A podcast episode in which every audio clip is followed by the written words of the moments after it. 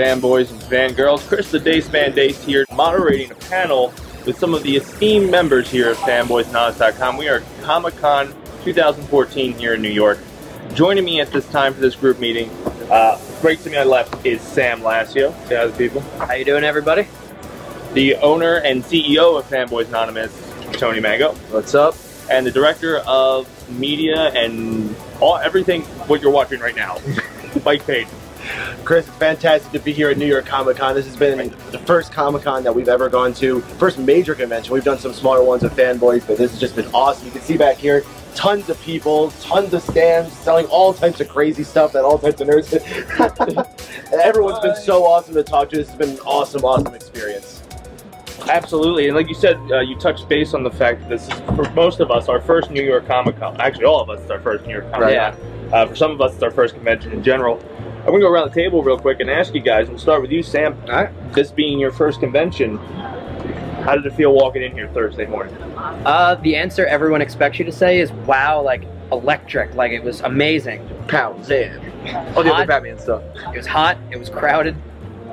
I didn't know where I was half the time. It took me like an entire first day to figure out where everything was and how to navigate through here. Oh, it's funny. That's half the time it took the staff. It was actually a Half? huge pain in the ass. Uh, Tony, what was your experience here at New York Comic Con for the first time? Um, you know what? Well, we did do a couple different conventions before, and you know, each convention has its own little positives and its negatives, and you know, the smaller ones they have their own charm. And in some ways, it's good because you can get in and you can get right to what you're going for. Something like this, you need that big atmosphere. So seeing that huge group of people was an immediate energy rush. I mean, we got there several hours before a lot of other people did. Didn't make that much of a difference, but just being able to see the people starting to line up and all the costumes starting to come in, and really like when it sinks in, and you can see, you know, there's five different Supermen, there's ten different Batmen. One of them is wearing a Hawaiian shirt for some reason. you know, that kind of stuff. It gets you psyched up. And it's fantastic to see the rush for people to come out to these kind of things. You can see them walking around now. They're not running as much as they used to, but they did run originally. And that's a great way to start off a convention. So it's amazing. For sure. Uh, Mike, what was your experience being here at New York Comic Con for the first time? from when we got off Penn Station, we started making the walk from Penn Station to here. We get up to this big, huge glass building. It's just overwhelming just seeing that building by itself. It was a gorgeous sight. They already had these like big blow up. Uh, what what would you call those things? The Teen Titans were up Teen there. Titans. Yeah, Teen Titans Go. Um, you see the crowd of people starting to huddle around. People are just like everything. I mean, obviously cosplays, regular superhero T-shirts, Some of the normies. some normies. Um, you you enter into this world that like you don't ever feel yourself in anywhere else. You know, when, when you get in here, it's like, wow, I am among all these people that with this like-minded thing of, I love geeking out over these things, and I want to geek out with them with other people. So you- You're touching a little bit on it. This is the first year that Fanboys Anonymous has uh, arrived here at New York Comic Con as a press group. Uh, one thing that we kept saying as we were here was, uh, it doesn't feel real yet. So I want to ask you guys, um, here we are Sunday recapping the entire convention. I'll start with you on this one, Tony. When was the moment where you walked in and said, I'm here?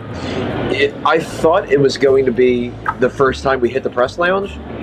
Then I was kind of, kind of confused about, oh, that's it.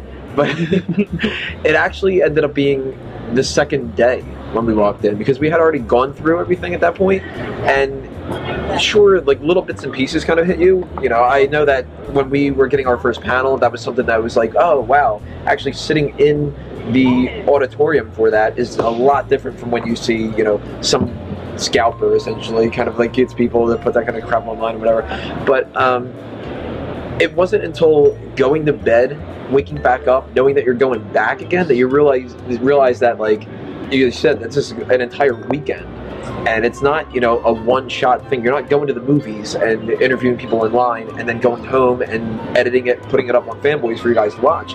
This is something that we're going to take multiple days to do.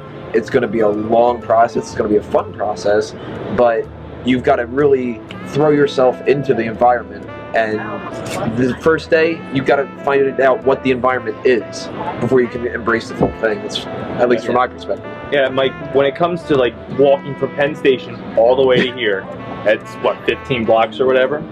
Uh, when did it feel real for you that we're here as press and not more of a just an average day. Dur- during the walk, I guess if I'm going to be literal with that, it's a point where we actually get to like a fork where they say, all right, people with regular passes go that way, and people with press passes go this way. And you see the line where the regular people are walking is just packed. There's like all these people in there. And then for the press and VIPs, it's like we can just take our sweet time walk. That sense of entitlement.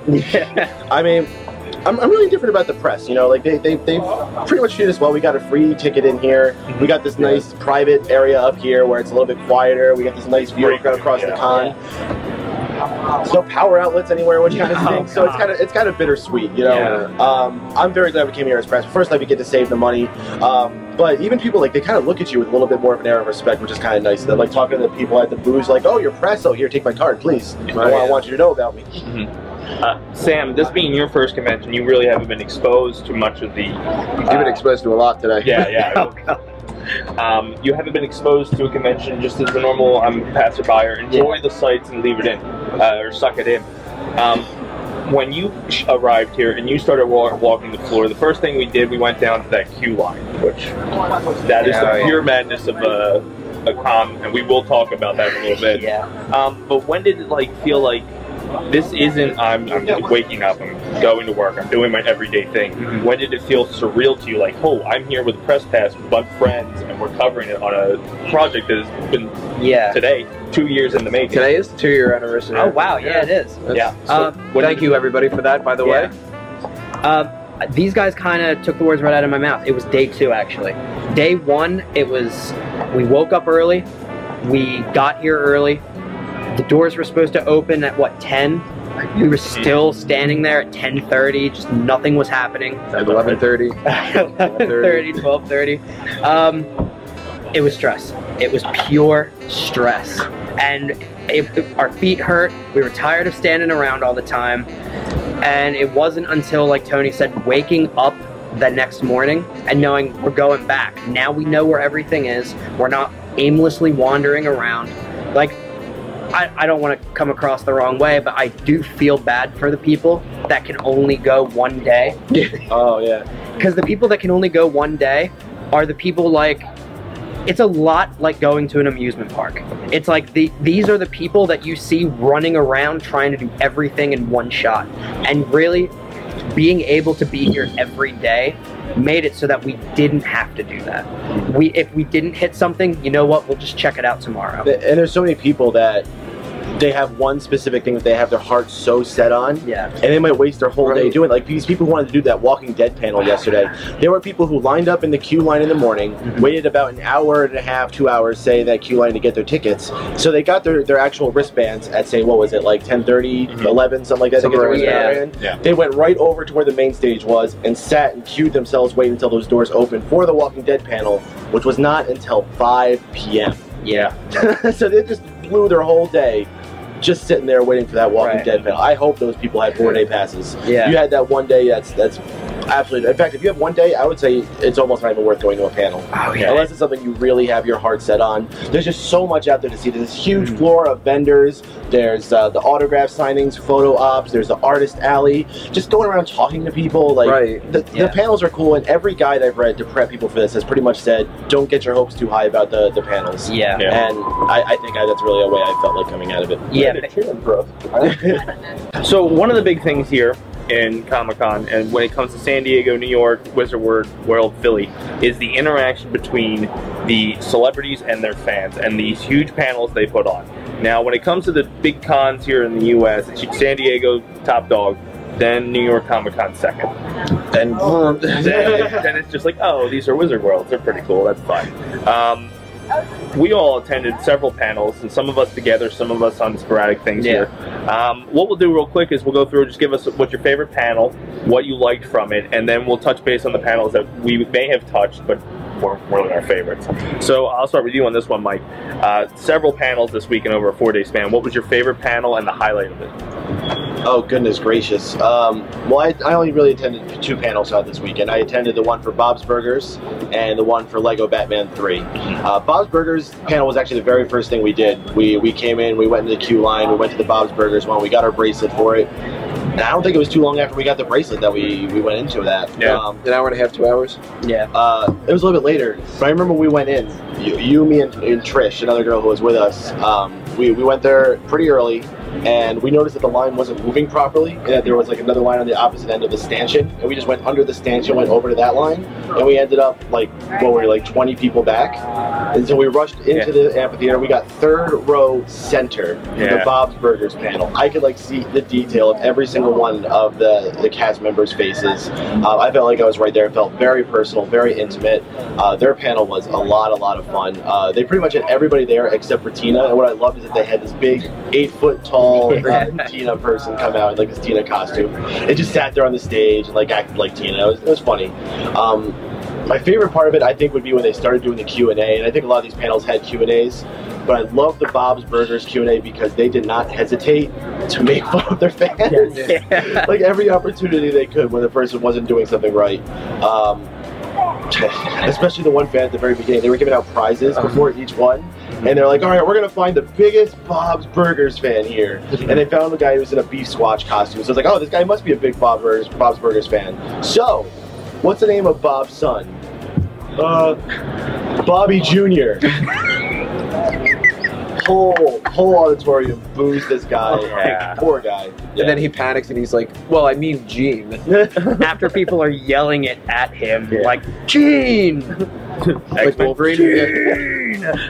Uh, but yeah, Bob's Burgers panel, a lot of fun. Nothing newsworthy.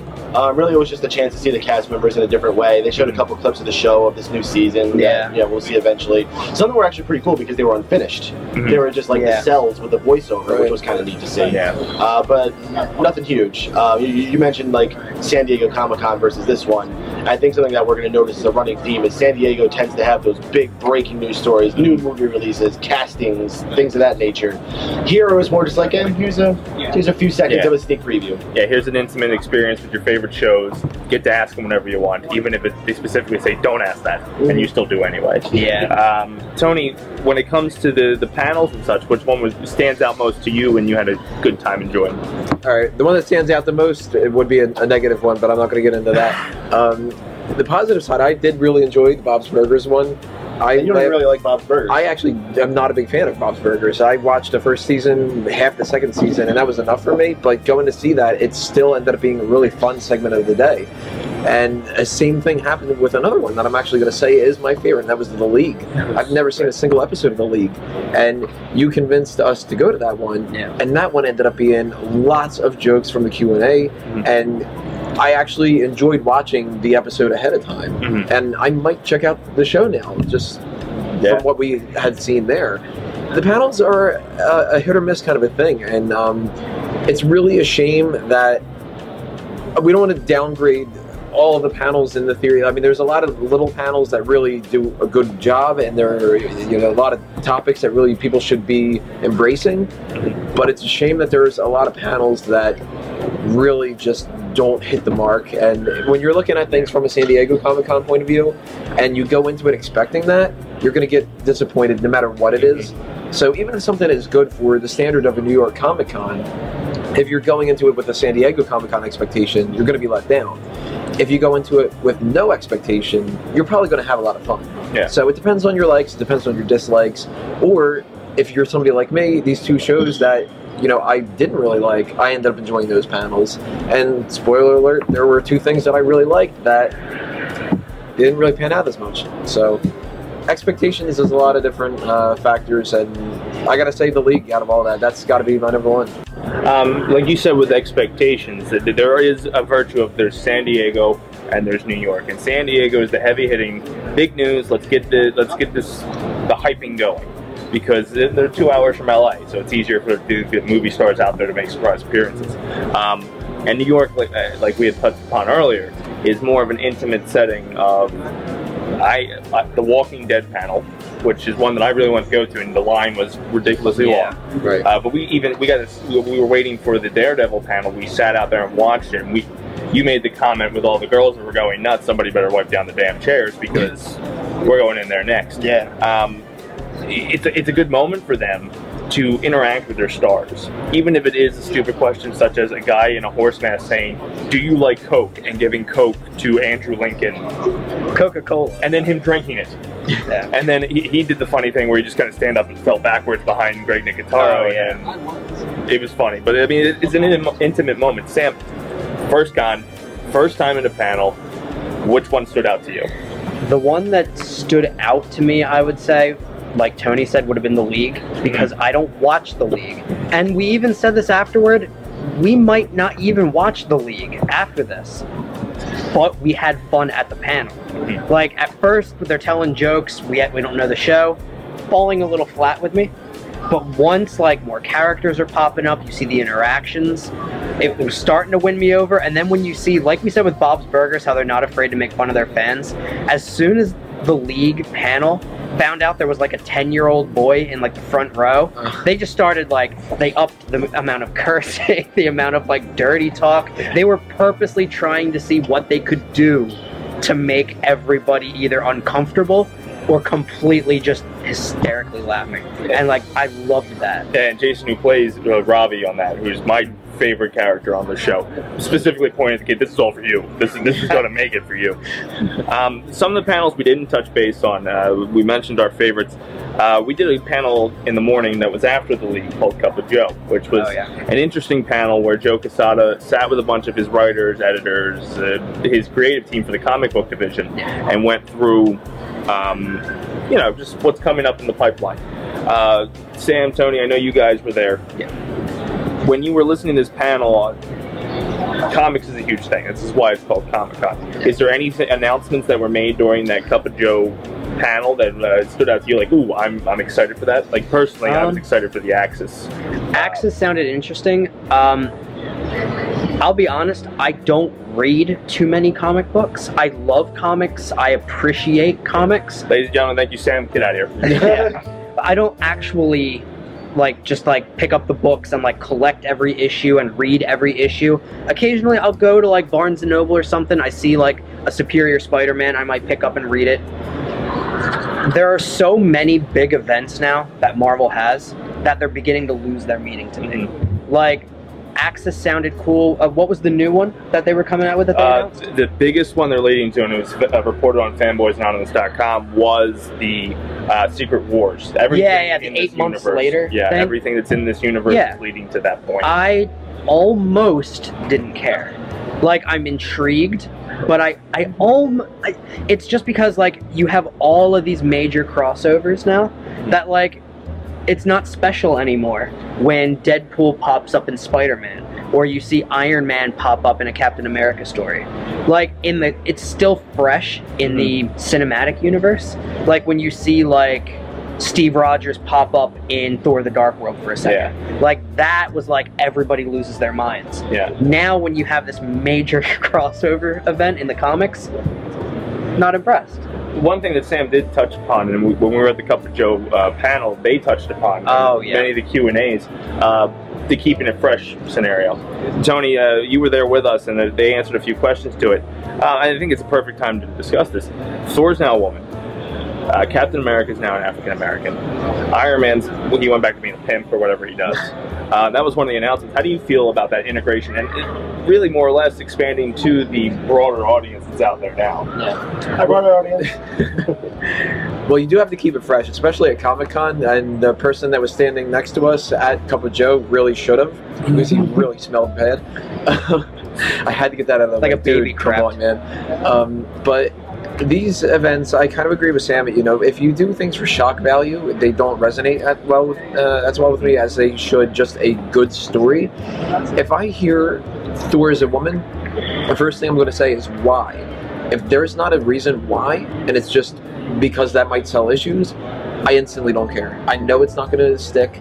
Yeah. You know, it's not something that is going to really make a lot of waves in a way that's going to be a permanent fixture in that saga. You know, the Killing Joke ends up paralyzing Barbara Gordon, and it's a one-shot comic that Alan Moore does. It ends up sticking for years Yeah. because it's that good of an issue, and it wasn't something that was a mandate from DC that they needed to have Barbara Gordon paralyzed. Mhm. But a lot of these things feel like a mandate from Marvel, where they just go, you know what, Captain America's feeling a little bit stale, so let's just reinvigorate him. But we want to promote Sam Wilson, so let's make him Captain America. Let's appeal to a new audience, which you should do in certain ways. You know, and you mix it up every once in a while, you'll hit gold. And uh, you know the Sam Jackson version of Nick Fury is one of those examples. Yeah. So it's good to change things up every once in a while as long as you have a game plan. Mhm. And there were some people on this panel that sold that game plan. Mhm. Um, I can't remember who it was that said it, but somebody was selling Secret Wars as you literally have to pay attention to this because everything is building to it. There's a big y-axis. Yeah, it- it builds down to it, and it's going to be something that is the biggest story, and we're not just saying that kind of a thing. Mhm. That is a better selling point to me than what these other people were doing, where they were just basically saying, "Yeah, you guys should pick it up because it's coming out soon, and you all want to see Thor as a woman, right?" And then you know you get a couple of people that are like, "Yeah, I, I guess so. I don't know, it might suck." Yeah. So it's you know it's a real hit or miss kind of thing again. It- you know, certain people are going to be really extravagant in their panels, and they're really going to be able to hit their selling points really well. Some people are going to be just more merch people, and for somebody like myself, if I see a commercial on TV, I tune it out. If I see something that engages me, it draws me in. Mhm. And if I'm going to a panel and I feel like I'm being pitched of something that I have to buy, it's not going to hit me as well as, look, we got this great story you're going to be interested in. By the way, it comes out, whatever, and you can pay this amount of money for it, but you're really going to see what we do with this character, that character, that character. Somebody like a Joe Quesada can pull that off. Some other people on some of the smaller panels and all that necessarily can't. Mhm. You know, it's uh, it is what it is. One of the other panels, uh, when you come to Comic Con, when it comes to main stage, you get one a day. There, there's it's Yeah. damn near impossible to get in more than one. Unless you're going to like one of the crappy ones that no one cared about. Queues. Yeah. Basically, you come in, the line divides. Either you're going over to the big, big line that queues up to go to the main Mhm. floor, or you get separated into whatever the main panels are. This is the first time they've ever done this. Yeah. Before, if you go into the panel room, you get to stay there all day if you want. You Mhm. stay there, but all the other rooms are still like that. But the main stage now they clear out after every one. You go in the morning, you queue in a line, you get a bracelet, and you go to whichever one you want. So the Yeah. line is split. Say one line was Walking Dead, one line was to meet Patrick Stewart, one line was for Lego Batman, Yeah. one line was for the cosplay championships, whatever it was. Mhm. Obviously, different ones had different lengths. The Walking Dead one was not just one, but two lines, Yeah. all the way filled up to the back. But when I got in the Lego Batman, it was like 30 Six people. people. So you know, there's probably people in the Walking Dead that went through, got their Walking Dead bracelet, and then walked around and came back and went to Lego Batman. It's because I have seen a few people with multiple bracelets on, but you know what? You're spending a lot of time in lines. Yeah. Yeah. And And that brings you back to the point of the how many days do you stay here? Do you stay here for one whole day and you see two panels and you spend uh, upwards of you know two hundred dollars or something like that to do that? Is it worth it for you? Depends. You know. And, and what had happened Saturday, all the panels on Saturday were worthwhile checking out. Like you said, Walking Dead, you had uh, Lego Batman, Daredevil, which we'll be talking about in a few minutes. Um, you were able, you got the opportunity to go into Lego Batman, yes, I did. uh, which had a phenomenal panel, and I'm extremely jealous. Stephen Amell and Kevin Smith. Stephen Amell was added last minute, and you know the reason I think the Lego Batman line was so short is because people didn't know who was on it. Yeah, People just saw Lego Batman. Who gives a crap? yeah, But like there, there was all these extra people in there that was just awesome. Um, Geoff Johns, Jim Johns. I feel like Yeah, Geoff Johns. Geoff Johns. So many people are gonna get mad at me for not knowing that. uh, but yeah, Kevin Smith was there because he's in the game as Kevin Smith, which is just awesome. Yeah. Uh, and Green Arrow is in there. Stephen Amell, voiced by the guy who plays him on the show. Although he didn't say my name is Stephen Amell, but um, oh, there was a really great part in it though. I forget who it was. Basically, there was this running gag that uh, one of the designers of the game, I think his name was Sharples. Whenever a mistake happened in the panel, the moderator would go, "All right, everyone, three, two, one," and the whole crowd would go, "Dang it, Sharples!" Uh, but there was one part where he made a really big mistake, and someone out in the crowd went, "You have failed this panel." that was that was That's good. Yeah. Uh, what kind of takeaways did you take from that? Because what happened Saturday, because of the line scenario, where we got separated into the Netflix Daredevil and you went to Lego Batman. Uh, what were the huge highlights that came out of that? well, let me first off tell you, when we got separated. I didn't know you guys were going to a different line. I came Yeah, out yeah. like a bat. and I'm looking around. Where's Dace's Phillies hat? I cannot find this guy. Um, and, and it works out because you know what? It's good to stick with your friends and be together with your friends, but it's also kind of cool to branch out on your own sometimes. That's something I've done mm-hmm. throughout Yeah. this weekend. We kind of take some alone time. yeah. Talk to other people. I was in that panel line. I was talking to another gentleman who was in front of me. He was a really cool guy. I told him how I went and met Sergeant Slaughter during the day. It's like, oh, I'm, I'm, I'm actually friends with the family with Sergeant Slaughter. You know, he's been over to my house a number of times. We were just like chatting back and forth about how he's grown up, basically knowing Sergeant Slaughter. Yeah. Like, that's awesome. Mhm. Um, and just meeting new people, like-minded people. I passed out a lot of cards, even if they weren't people that I'm going to work with in a business capacity. Just Right. talking to them and meeting them and being able to share a fandom with them for a little bit is just an awesome thing to do. Then I get in the panel itself. Uh, as far as takeaways, they actually gave away stuff, which I expected more to happen. Yeah. None, none of the other panels I've seen give away stuff. Yeah. This one I got a Lego Marvel. Batman T-shirt and a poster. Cool, some Yeah. swag, awesome. Uh, and this actually was the, one of the only panels I think that actually gave news Mhm. because uh, as press we're trying to report news and there really wasn't much of that to go. Sorry, guys. but Lego Batman, they announced a bunch of new uh, characters that were announced exclusively during that panel, and uh, they announced the fourth DLC pack, which was going to be the Arrow DLC pack. That's going to have all the characters from the show: Felicity, Diggle, Malcolm, Roy. Uh, he doesn't have his mom. Third guardsman to the left in episode five. He was great. Uh, that character? And they had all these weird new characters they announced, like uh, Condiment King, Love Condiment. um, Green Lantern, which is essentially Daffy Duck in a Green Lantern costume. Mhm. Uh, and the weirdest one of them all, Conan O'Brien, is going to be in the game. That's just wacky. Um, He's a character. but you know, it was really unfortunate that all these people went up there. They poured their heart out about this game. They go to the Q and nobody gave a crap about asking about that. I think there was like one question about the game. Everyone else was just directed at Kevin Smith and Stephen Amell. To be fair, I got in the Q and A line, and mine was too. But I thought I had the perfect question to be asking them. Uh, but unfortunately, the line got cut off right in front of me. Talk about heartbreaking. Yeah. Uh, but the question I was going to ask him, in case anybody is curious, I was going to ask to both Kevin Smith and Stephen Amell, what would happen if they woke up one morning and had switched bodies? You know, Kevin Smith woke up and he's nice and ripped, and then Stephen Amell woke up and he was just, you know, what Kevin Smith is.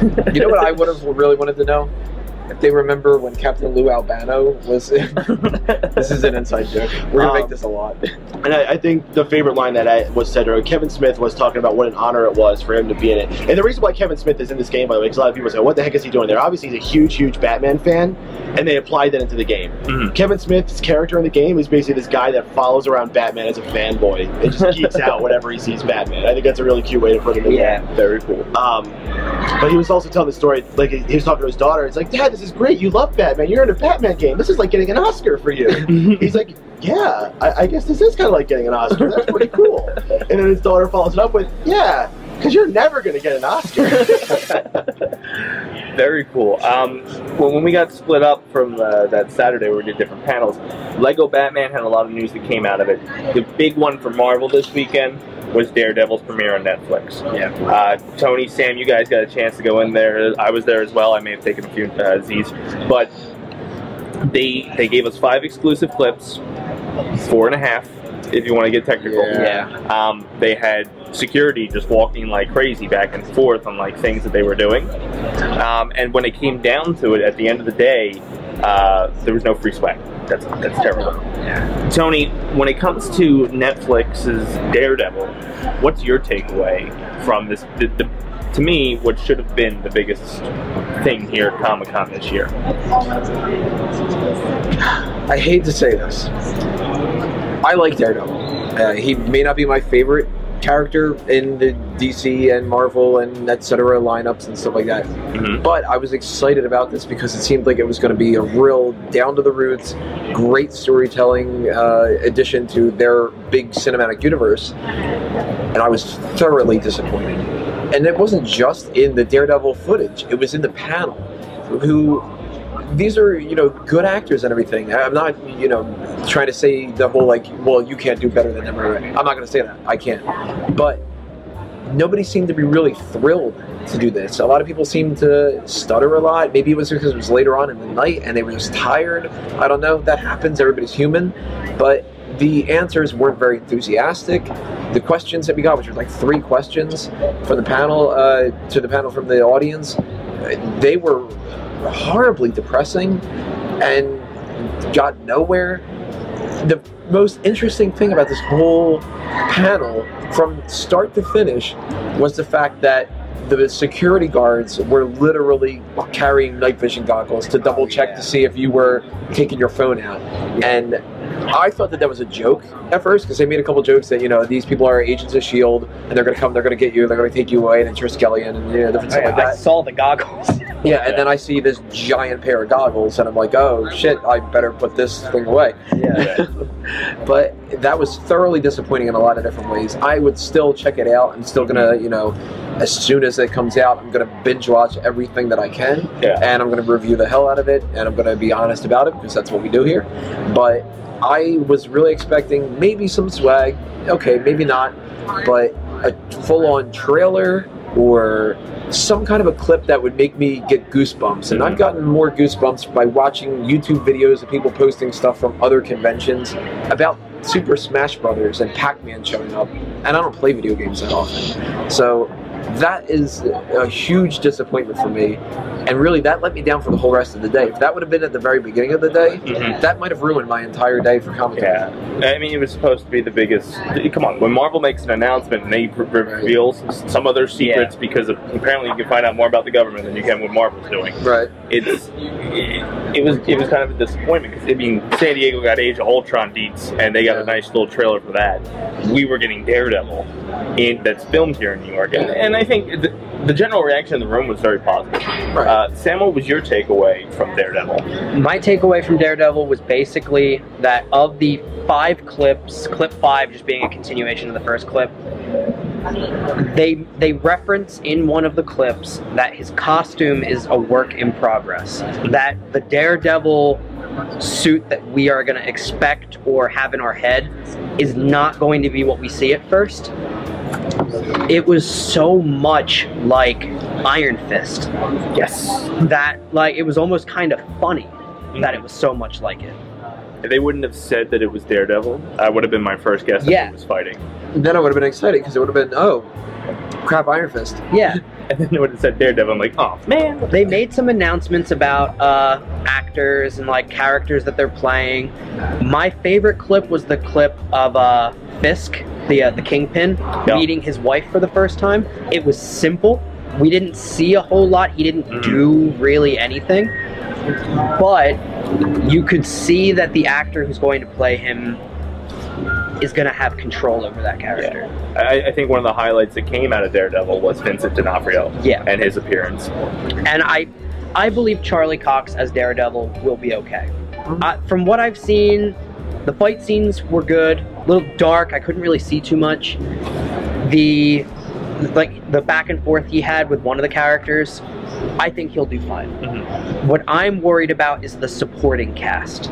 I don't know that the supporting cast was either cast correctly or that maybe the writers aren't really putting them at the forefront. Mhm. I feel like we're going to get a lot of characters who are filler.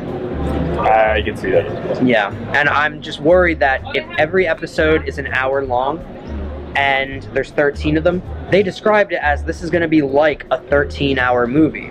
So when you see shows on Netflix, you might get a cliffhanger. They made a point to say there's no point in doing a cliffhanger because you can literally click the button and the next episode's there. That was interesting. I liked that Yeah. but it's just I feel like it was like I said earlier, it's an expectation versus reality. Mhm. What I expected and what I got was different enough that it made me question. Yeah. I was like, I'm sorry. That they, they said that that's how they're going to structure their show. They're not going. They're purposely not going to end the show in a cliffhanger because they know you're going to click The- go next. Yeah. The way Charlie uh, Cox quoted it is you're watching a 13 hour movie, more or less. They're But- telling the story over 13 hours. I mean, you want to be motivated to. Uh, one of the things about binge watching is you always want to get into that mode. Where you're like, okay, Yeah. one more. Well, yeah, you know I what? need to see what yeah, happens with that this. has happened to me. Like, I want to watch the next one because, oh, well, shit, that just left on a cliffhanger. I'm not ending on that before I go to bed at Uh-huh. 4 in the morning. I'm going to watch that next But one. It's a good point. The way that he clarified it, uh, to build more on that, it, it's not necessarily that they're not going to end on a cliffhanger. It's that they're not going to spend three minutes of the next episode recapping things so you know what the cliffhanger is about. Oh, last week on Daredevil. E- essentially, yeah. It- like, so Heroes was guilty of that sometimes, where the mm-hmm. first few minutes of the next episode was basically the last few minutes of the last episode. you know, they, they won't have to reestablish as much of the continuity for the people to go, well, remember last week we were going into this and then whatever, and then now all the characters are going to go, you know, the next scene pops up and it's going to be like, hey guys, remember we were just about to do this? Okay, let's no go do that. Like, they're going to kind of just be like, you saw that shit? You want to see some more? Bang, there you go. Like, Yeah, they're going to like finger snaps too. Okay, that makes a lot more Yeah, sense. it, it sounds like you're getting the full 30 minutes instead of a 21 minute episode because of commercials and all That's that. great. Stuff. That, that yeah. I'm all in favor of. And another thing that I'm excited for is that at least from from the look of the outfit, very Iron Fist like, but from the look of the outfit, from how the clip presented itself, where he was fighting that one guy, So, mhm. it seems like they're going that classic MCU route where everything is going to try to be as grounded in reality as possible. So that rather like in the comics, you might see somebody like there's a death in the family as a child, they grow up, they put on this suit and they're going to go defend the city so that like nobody has to face what they faced as a kid or something. Yeah. This seemed very much like maybe he has just anger issues from it. He doesn't put on like armor or anything. There's nothing defending him. Yeah. He's just gonna go out there. He's gonna have a mask on so no one knows who he is, and he's just gonna beat the shit out of somebody because that might make him feel better in And the I- short term. I think to kind of give more light to those that weren't at the panel, Yeah. uh, many names, the two names that were thrown around the most when it comes for inspiration and source material for this was Bendis and Miller. Yeah. So it, it's not that colorful like Yeah. Daredevil. That, that yellow Yeah. costume and stuff like it, it- that. it's more of like you said, grounded in reality. He's gonna make mistakes, and the one comment I thought was hilarious is he's one bad day away from being Frank Castle. Right. Yeah. That was a good one. That that was a good one. Yeah. Um, If there's any we- other comment that stands out, though, it's uh, I can't remember the actor's name, so I apologize. Uh, the one who plays Ben Urich. Oh, his comment uh, when he was preparing for the role, he first thought, "Oh, how can I prepare for this? I don't wear glasses." And if you look into this, you'll see why that's so funny. yeah. Uh, before we, we wrap up the panel section on, and move on to the vendor floor and all, everything that's going on out there right now, Okay.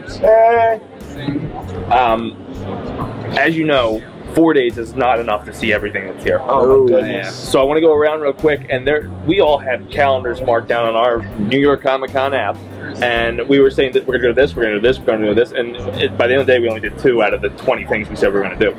It- I want to find out from each of you, and we'll start with you, Sam, real quick. What was the one panel you wanted to see but didn't get a chance to go to? You know that's actually really tough to answer. Uh, you know, I I would say it's not even a panel that I was upset about. It was actually getting the chance to meet uh, Bill Nye. He was doing free autographs and like meet and greet sort of a thing. Mhm. And before his time even started, he was line. capped. And like I, I, that might be a mark on just how lazy the Mhm. panels were. That you're asking me what was the panel I missed the most, and I answer with an autographing. It- It's still the same thing. It- It's that experience of meeting celebrities and stuff, and that's Yeah. kind of what the panels are Q and A's, unless you're doing the little workshops that are down on the Yeah. small. I'm, I'm gonna leave it to Tony to talk about it. Really, we were there, Mhm. but the editors on editing panel really just left a sour taste in our mouth for like the rest of the panels then onward. yeah, So like, I, I'm seriously like next to Tony, like we this should be discussed. yeah. To, to not to knock it more so it's that it's a bad panel. It was more of editing on comics, and when we went in there, we had two. We have we're all writers for fanboyshouse.com, Yeah. so we're, we're thinking editing on the level of like literary. like learning something, How to like, edit articles prepare. and make it nice, and then Yeah. there's two guys behind us that thought it was a film editing, so it wasn't really Right. described too well. Um, Tony, we'll, we'll elaborate more on the editors on editing, but before we jump into that, what, what was one panel that you really wanted to see that you didn't get a chance to get into? You know, I don't know if I have one panel that I really wanted to see that I didn't get to, but there were a lot of ones that I had a lot of interest in. Mhm. That if I would have had the time, I definitely would have been able to jump in there.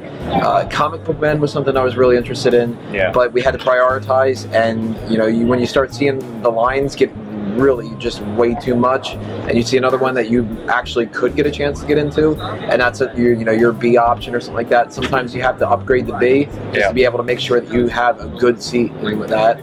Um, Batman's 75th anniversary was something I was really interested in. At that point, we were just exhausted. We were hungry. We had good seats in the Empire stage at the time, so we really we could have probably stuck it out, Mhm.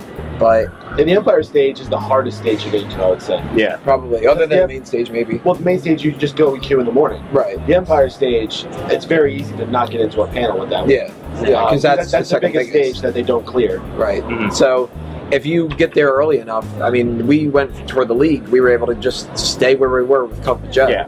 And that was one of the huge uh, upsides. One of the downsides to the people that would have wanted to get a Cup of Joe, and they waited in line, and you know, these three assholes Yeah, we were already already taking in seats. Yeah. But um, when it comes to a lot of these panels, I mean, I would say about 75% of the panels, if I had the time, I would love to sit in on. And that includes even the editors on editing. That was something that we jumped on because we figured we might Yeah. just learn something from it. We did learn some stuff from it, but it was misrepresented in a lot of Yeah. ways. And there's a, a lot of confusion. I mean, some of this is on the New York Comic Con staff. Some of this is on just our misinterpretation. Uh, you know, if you click on a picture of, uh, of Walter or something and it's a picture of Walt Flanagan or whatever, that's an error with the mobile app, which actually was very beneficial in a lot of different ways. Yeah. So that was like one flaw in something that had a lot of positives. Uh, but if you go to your panels and you have that one thing that you really, really are interested in seeing, whether it was Marvel's 75th anniversary, I think is what the one, uh, Yeah, the, whatever the anniversary Yeah. was that we were seeing like that, which they decided to change after we saw it, it turned into an X Men thing. I don't know how that happened. What? Yeah, I don't know. According to the app, it changed after it was done. But um, we also wanted to see the Nerdist panel, and we didn't get a chance to see that. There are a lot of different things that you could do. If you can prioritize, you can do that one, and you have enough time for a second one. Fantastic. Yeah. If not, try to get in on some of the little ones. Don't get your hopes up as high as you know you would for the bigger ones, but. Um, if it's something that really interests you topic wise, typically you're going to enjoy it. Yeah. Just be wary that, again, expectations are a lot. And if you go into an editors on editing kind of a post and you're expecting this to be, you know, for us for our website or for the other people that are filmmaking, editing, and all that, do your research and not just on the app. Do your research on previous Mhm. conventions that have happened in the past, uh, previous um, hosts as well, because Yeah. a, mo- a good moderator on a panel can make or break something. Oh yeah. Mhm. And you know, if you get a really bad moderator, the best content in the world is going to come so boring at you that you are going to be falling asleep and you're not going to pay attention to it, which is a real shame, not only Yeah. for you but for them as well. Yeah. But yeah, it's good. we had we ran into it in a few of the panels. There's a couple of them that the panel was phenomenal, but the, the host could have been a little bit strong. The moderator could have been a little bit Right. stronger. Right. Um, Peyton, like you said, many panels out there. What was the one one or two you couldn't get to? Well, I want to double on Tony and give a shout out to the New York Comic Con app. Um, fantastically put together. A couple bugs, you know, I could complain about a couple of things, but Right. really easy to put a schedule together. You see a star next to something, you hit that, and it's on your planner. Um, you don't see it on the app, but if you go into the browser on your computer, you actually see it in like like a calendar form where it actually has blocks off and what the times Yeah. are, so you can see how things overlap.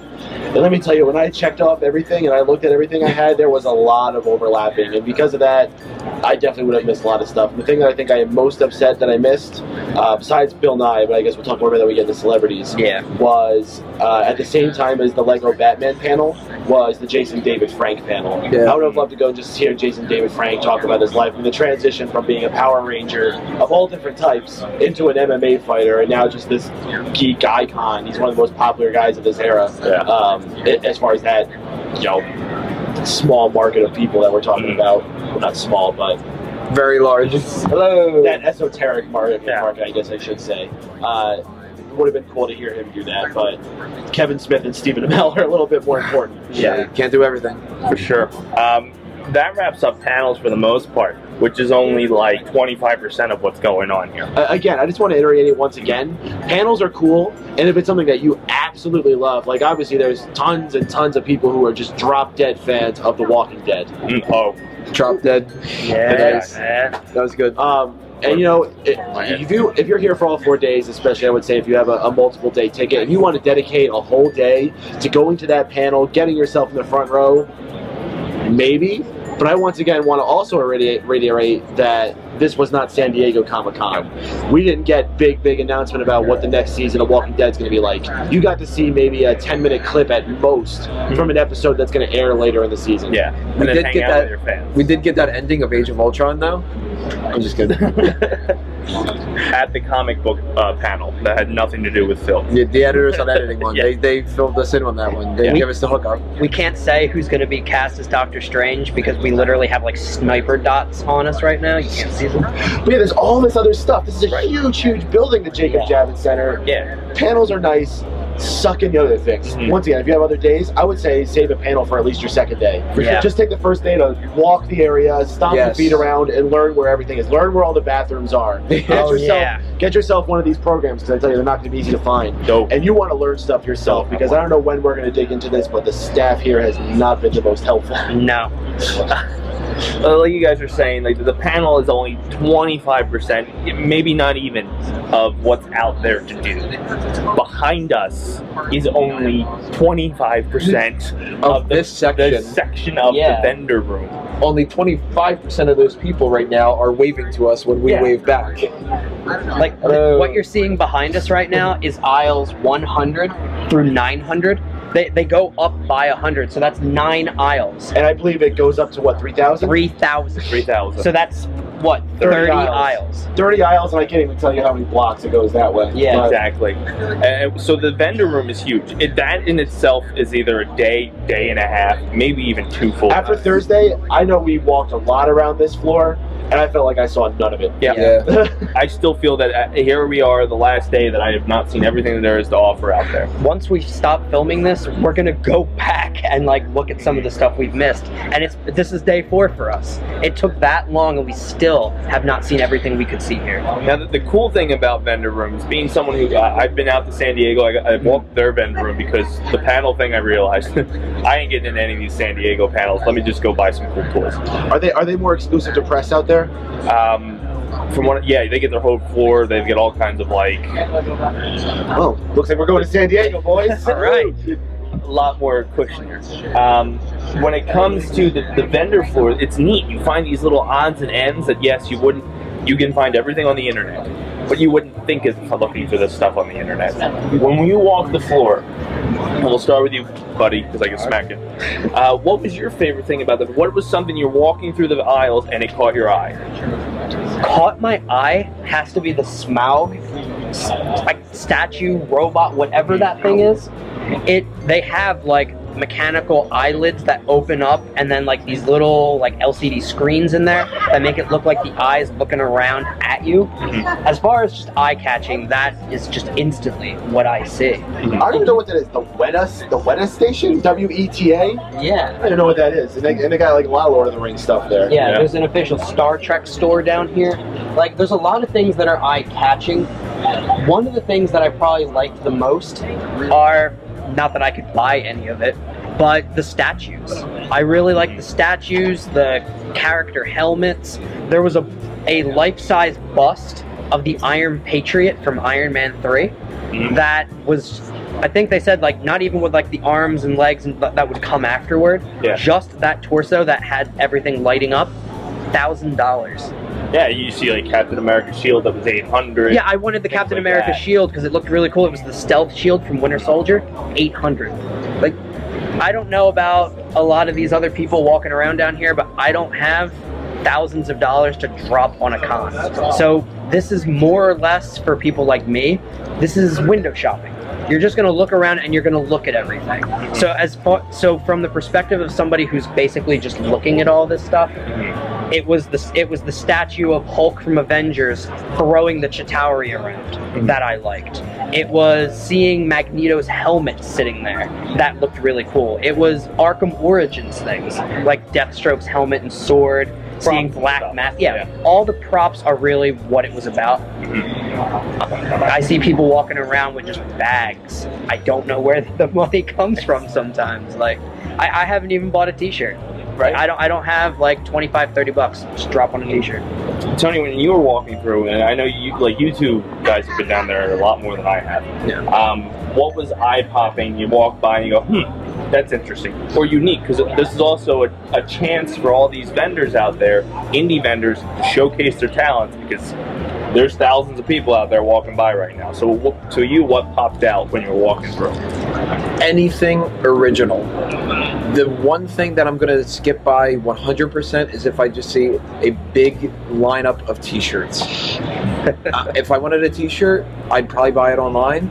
So I will bypass that immediately. Well, I don't know what you're talking about lines. I see towers of t-shirts. Seriously, Oh, towers, Some of these setups, like tower up, it's gotta be like 20, 25 feet. Yeah. Yeah. They're enormous. All Yeah, overpriced. and there's one shirt that's the entire size, and I don't know how that I guy kind of would just go up to be like, can I see that one? Right, yeah. All right, thanks. I saw it. some, some of the guys here would probably fit in some of those shirts. Yeah. But you know, if there's something original, you mentioned the Captain America shield that caught my eye, especially because there was a Punisher shield underneath it. Yeah. and that was something. I, how often do you see Captain America's shield, but it's the Punisher logo? I don't have you know nine hundred dollars to spend on it, but I wanted to look at that. I wanted to stand by that. I wanted to kind of draw people, other people's attention to it. Yeah. Maybe they have nine hundred dollars, and I'll go get them a sale because we're all supposed to support each other here. And that's the whole point of Fanboys Anonymous: is get these people together. We're all a part of the same collective community, so you want to support each other. And if you have the same old kind of stuff, you know, if we're by, bypassing 20 different stores that all have little trinkets that are made, you know, little metal necklaces and all that, that are the Hunger Games pennant.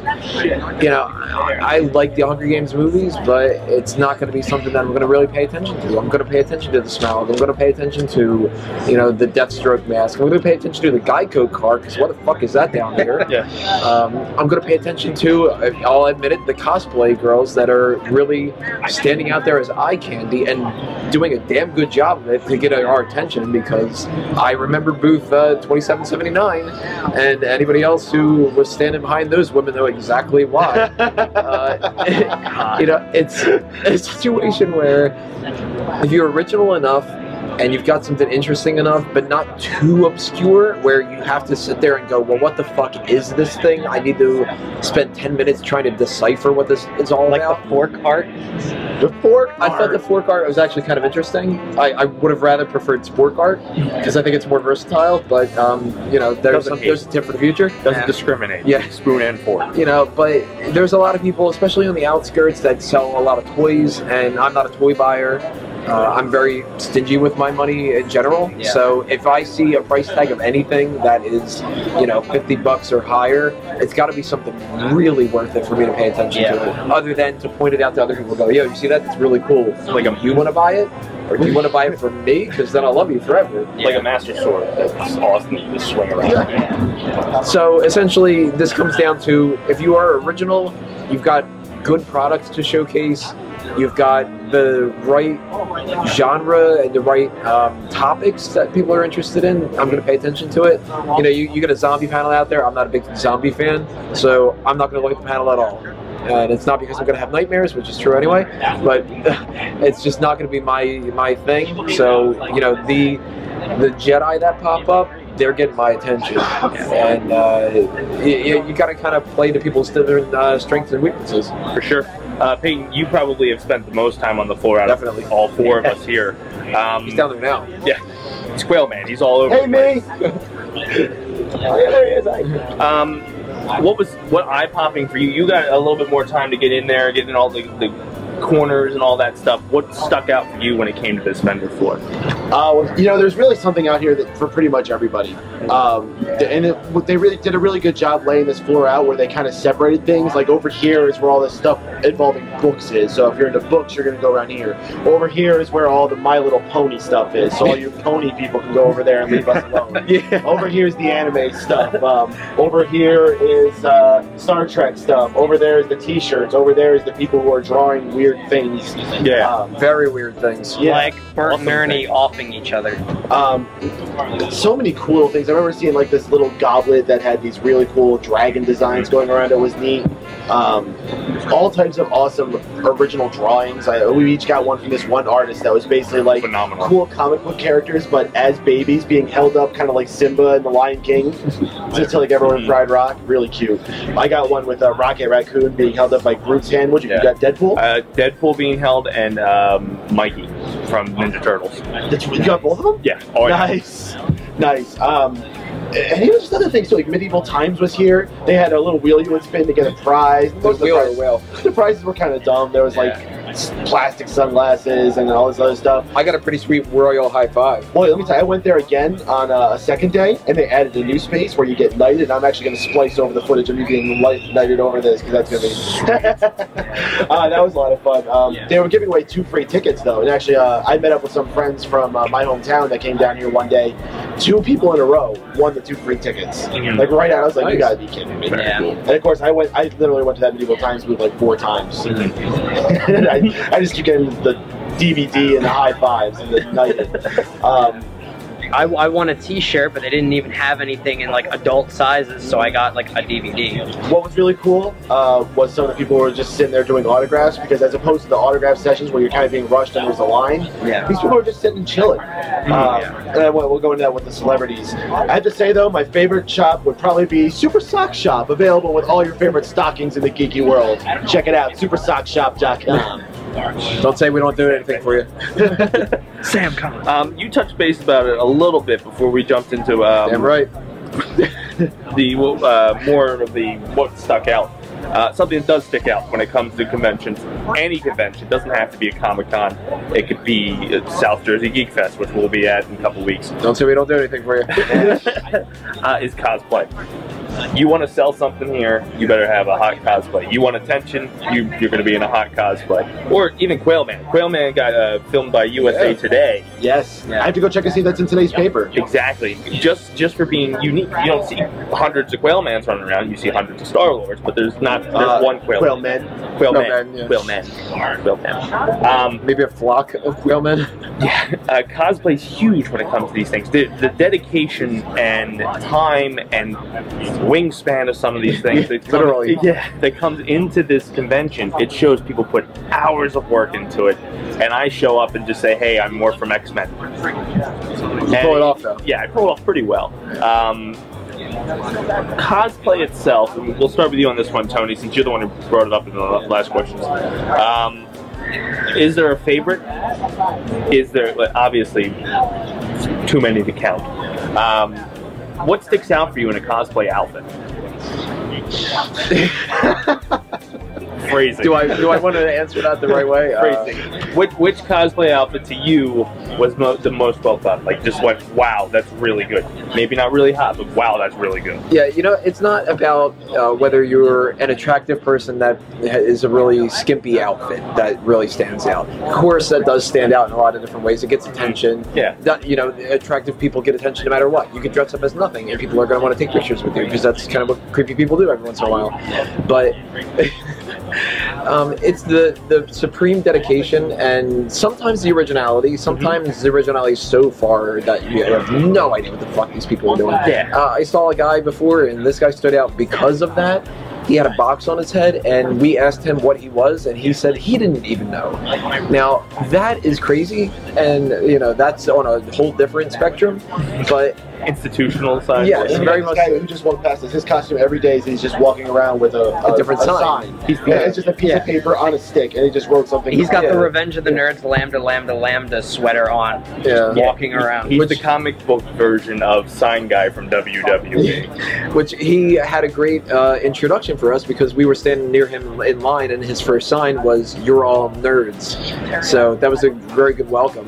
Yeah. Um, but even something as simple as uh, bringing up a sign, there was another person that really stood out to me, and I thought this was hilarious. The person had a sign that said, "Look, it's a sign." Ooh, and everybody was going, "What's the sign say?" What's the sign say? Simple thing. He got a piece of cardboard and he, a little stick, and that's all he did. And he got so much more attention than these people that had these intricate robe costumes or Mhm. this hardcore Batman outfit or whatever. We've got a million Harley Quinns out here. Some of them are really fantastic. One's walking by right now. She looks amazing. Yeah. Um, Hi, Harley. Be right well, back. Harley, she doesn't say uh, blow us back, but she might beat us with the hammer if we keep talking about her. Um, there's a lot that are very half-assed, and sometimes you can't do that much. I, I was very, very half-assed in my costume that I did, and um, that only got the attention of two, no, three, yeah, three different people. Uh, Two that he wants to remember, one that yes, he'd like one to that I forget. would like to forget. One was Superman. No, he was a super hunk. What are you talking about? Not super chunk. I think we're, we're horrible people. Um, but it's the originality again, and it's uh, the dedication to it. If you have something that you really, really put the time and effort into, it shows. And um, whether you are the pyramid head type of people that you have the dedication to carry around these giant props that are 10 times the size of you. Actually thought this one person was cosplaying as a sword because I couldn't see her behind the sword that she was carrying. Or even if you want to stand out in a negative way, that one Captain America had us laughing our asses off. Uh, just Captain America carrying a meatball sub. And it was With his sad. muffin top. it was sad enough that it caught our attention, and we haven't forgotten him since.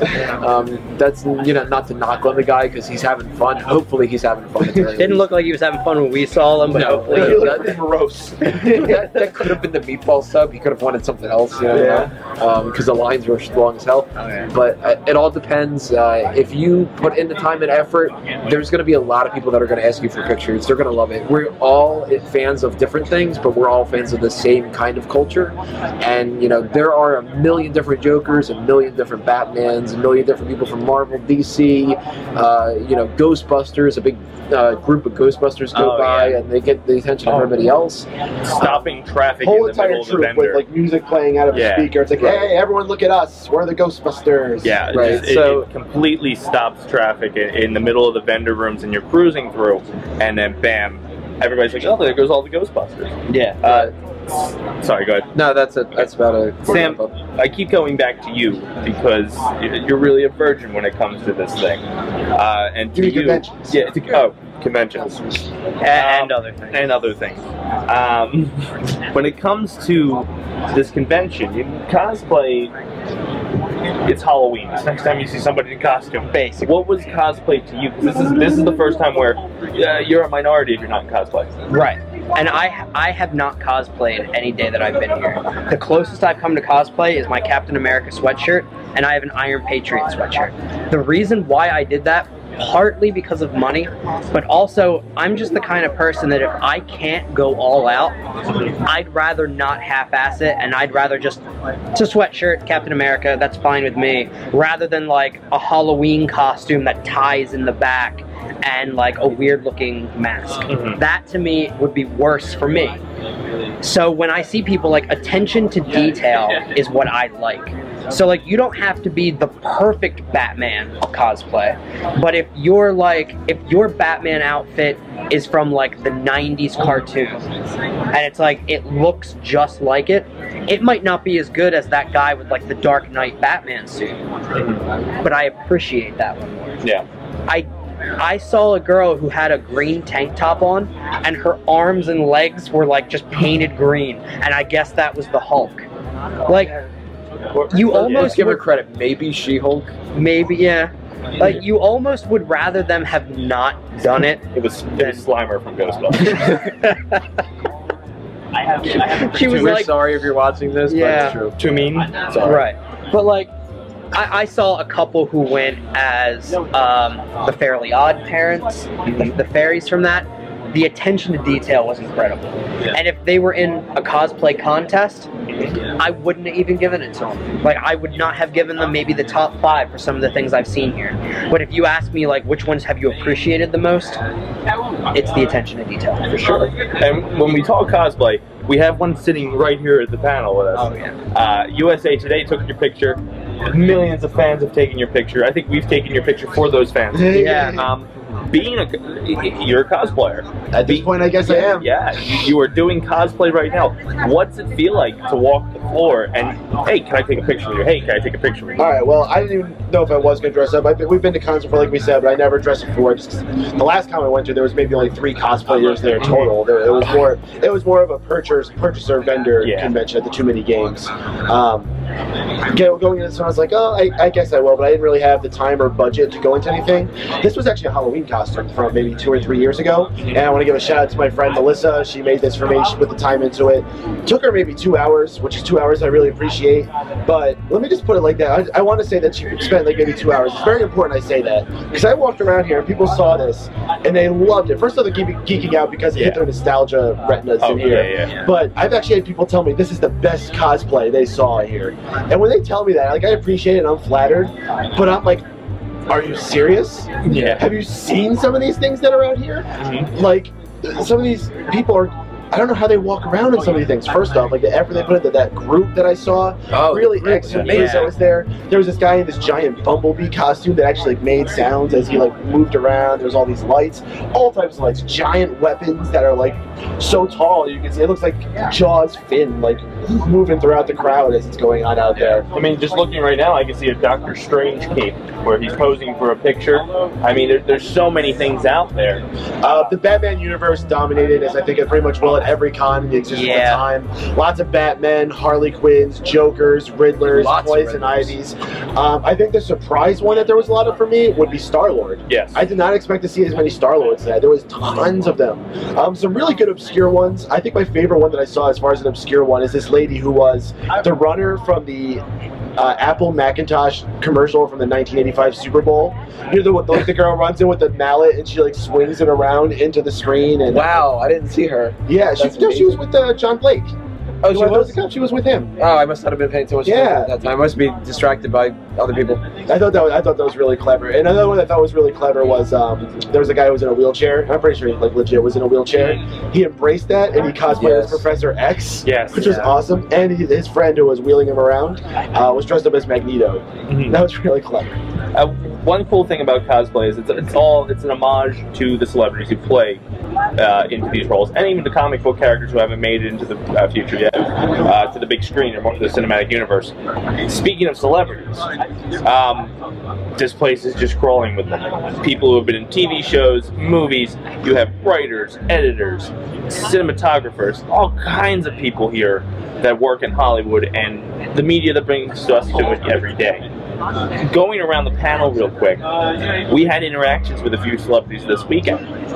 Um, and if you didn't have an interaction with a celebrity, the question is, who was your favorite interaction? And if you didn't, who would you have liked to bump into? We'll start with you. Um, like I had said before, I was really disappointed that I didn't get to see Bill Nye. Uh, really, it's gonna feel like, well, that's the answer everyone would have said. I would have liked to have gone to something with Stephen Amell in it. Mostly because, like, the guy just has a presence about him. He just he seems like the kind of guy who'd be just he'd pop over and sit at the table with us Yeah. and just start chit chatting. Invites out there. Fourth, Yeah. fourth man on the panel. Yeah, like just the kind the kind of actor who isn't going to be like the William Shatner, who's going to charge you out the ass for an appearance and a picture and you're gone. Yeah. But would like. Uh, we had you. You can find uh, pictures on the Fanboys Anonymous Facebook. Kevin Smith.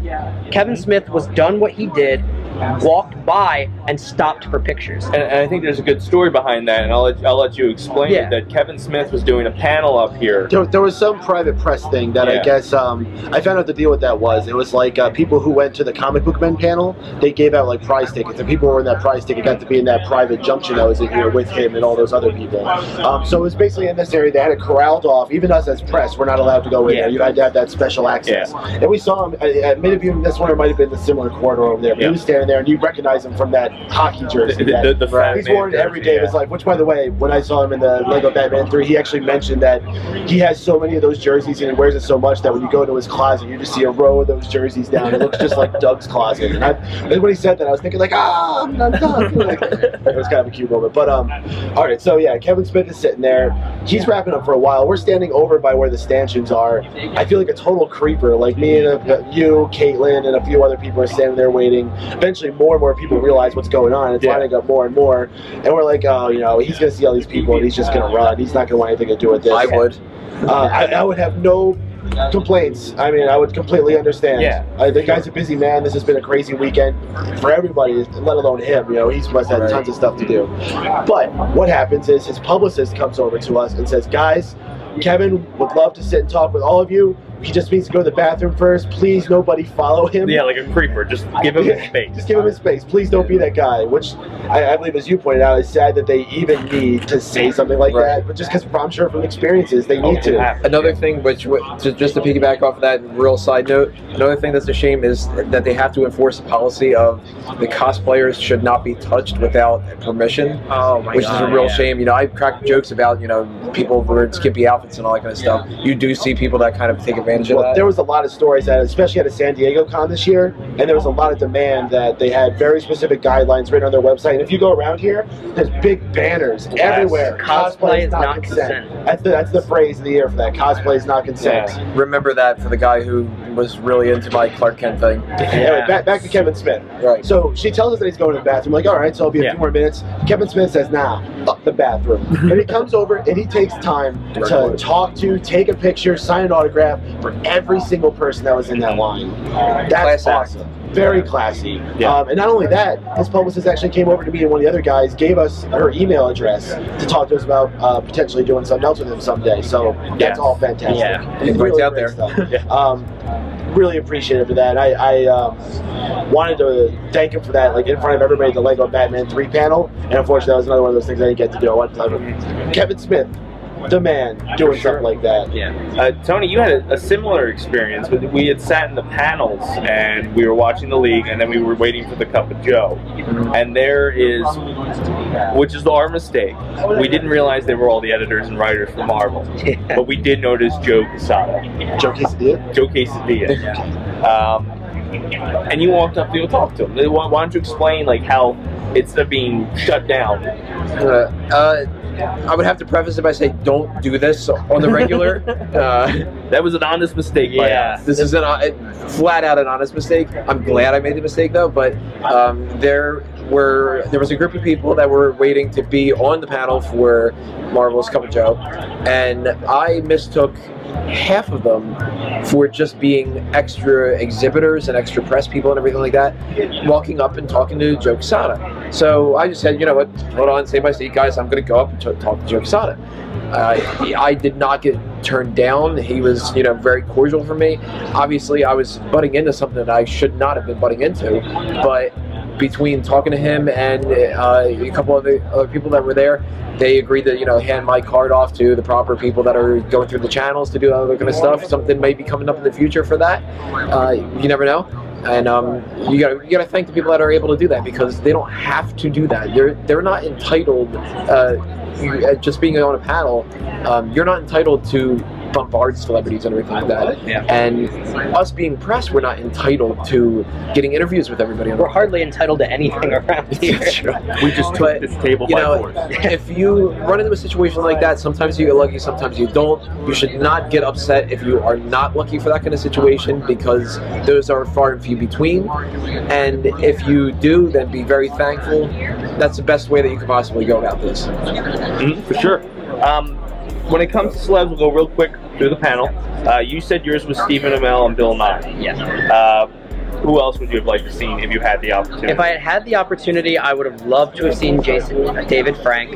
I Instagram and Twitter is just like every 10 minutes he's like posting something. He goes all over the place. And that's one thing like we've said to ourselves before, if they're going all over the place, you don't need to see them. Still great to know like Tommy, the Green Ranger, is right down the road from me. Like I can literally just walk over there and I'm next to the guy. For Like, sure. that it's really just it's cool to think about even when you don't get to meet them like the voice actor for finn from adventure time it's like 16 year old kid but he was like i think like two tables down from where i was at one point and it was just kind of cool to know like you know what no far too few people get even that opportunity yeah. fewer get to meet them but even just being around and knowing like the atmosphere was like cool to know For sure. so like, was I disappointed at some? Yes, but I think as my first Comic Con experience ever, it made me happy just to be around. Uh, Tony, we're talking about celebrities here. Which, which celebrity would you have liked to had at least? Uh, I I know you're not big on the autographs and the pictures and stuff, but at least had a conversation with. Yeah, I'm not really big on autographs and stuff like that. Um, this is going to sound incredibly arrogant, and I apologize for it, but I don't see the big deal about celebrities. Um, I've always kind of looked at it as they're normal people. They're just, you know the same as everybody else, except that they are more widely known, and you know a lot of them are richer. Some of them, unfortunately, aren't as rich as they should be because they're really talented. But um, when it comes to celebrities, I like the guys and the girls that I feel like I could be legitimately friends with. Uh, we mentioned before Stephen Amell. Seems like he's a guy who could be, uh, you know, just another dude on this panel. Kevin Smith is another one that I don't want to use the word like idolize, but he is somebody that I could look up to as, you know, uh, somebody that is a good representative of what I would achieve, uh, what I would hope to achieve in the future. Uh, some guy who I could bullshit with. Um, Mick Foley was walking around here. I had the pleasure of interviewing Mick Foley before from my other websites, Markout Moment. Class act, amazing guy. Uh, I would have liked to talk to him, you know, for a little bit, if not just to thank him again. But um, you know, when we were trying to prioritize different things, we are trying to tackle different things at different times. I would have loved to got a chance to talk to Kevin Smith and you know be tagged in those pictures as well. maybe I'll Photoshop uh, Photoshop my head in there or something like that. But um, there's a lot of different people, and some of them are guys that you know. I'm sure I wouldn't even know that I would have had a lot of fun talking to, and a lot, there's a lot of people that probably I would have thought that I would, Mhm. and they turn out that you know they're not really the nicest people and all that. But you give me somebody who is a humble, good guy, good girl of a celebrity or something like that. Um, especially if they do stuff that I'm a fan of, then uh, you know all systems go. Um, Kevin Smith though, Stephen Amell probably the number one, number two. Peyton, same question. Out of all the people, and there's hundreds of people here, who would you like to either get an autograph, photo with, or just like you know have a con- simple conversation? I'm not very big on autographs. Um, I think the meet and greet is the bigger thing here. Yeah. Um, so I, li- I like going around and see all the people that are here. Uh, specifically as a wrestling fan, I like getting to see Sergeant Slaughter, Hacksaw Jim Duggan, the Million Dollar Man. JBL was here, which I think was the biggest surprise. I wouldn't have expected him to be into something like this. Uh, we're talking about cosplay. Jessica Nigri is here, uh, one of my favorite cosplayers. Go figure that she was dressed up as Harley Quinn too. Even if she got caught into that one. But um, the cool thing is that celebrities attend this not just as professionals. Sometimes celebrities like coming to these things just as Tony said, as people. They like coming here and getting immersed. I always hear stories about Daniel Radcliffe specifically Yeah. being such a big nerd for these things and being seen on the floor. I heard Jerry the King Lawler, another wrestler, was here. Hurricane Helms Yeah. was here in his hurricane outfit. Half the people probably never even noticed him because he just looked like just another cosplayer. Yeah. Probably like, oh, it's the lame costume, dude. You don't look anything like Hurricane. Um, look at me, I'm Deadpool. there's um there's just so many people here. I didn't even get a chance to meet most of them. Uh, I got a picture with Kevin Smith. I got a picture with Mick Foley, so I did get a few. But um, other, other than that, most of the funny thing about the celebrities, a lot of them were panel exclusive. Yeah. They didn't even have Yeah. meet and greets. If they were here, they only like Mike Tyson, Michael Keaton, uh, a, a number Ed of others. Norton was only, here, yeah. Ed Norton only in panels. Yeah. No chance whatsoever to get an autograph or a photo op. Yeah. So that's unfortunate. But then it, the thing is, the ones that were having autographs and photo ops, some of the prices. Yeah. My goodness. Oh, Eighty dollars to meet Hulk Hogan. 80 to And meet Shatner. Shatner, too. That's, that's not Shatner is just famous for being Shatner. I would not pay that. Forty dollars for Hodor from Game of Thrones. Hodor. I He love. Hodor, and great, but he only says one line ever. Yeah, it's very true. No, that's cool. Uh, one thing to you touch base on is outside the panels, outside the cosplay, outside of all the things that we've discussed previously, is just the experience itself. At a convention, you see people at their weirdest, at their damn right. most Yeah. unique, vulnerable, eh, like pe- Get I one right now.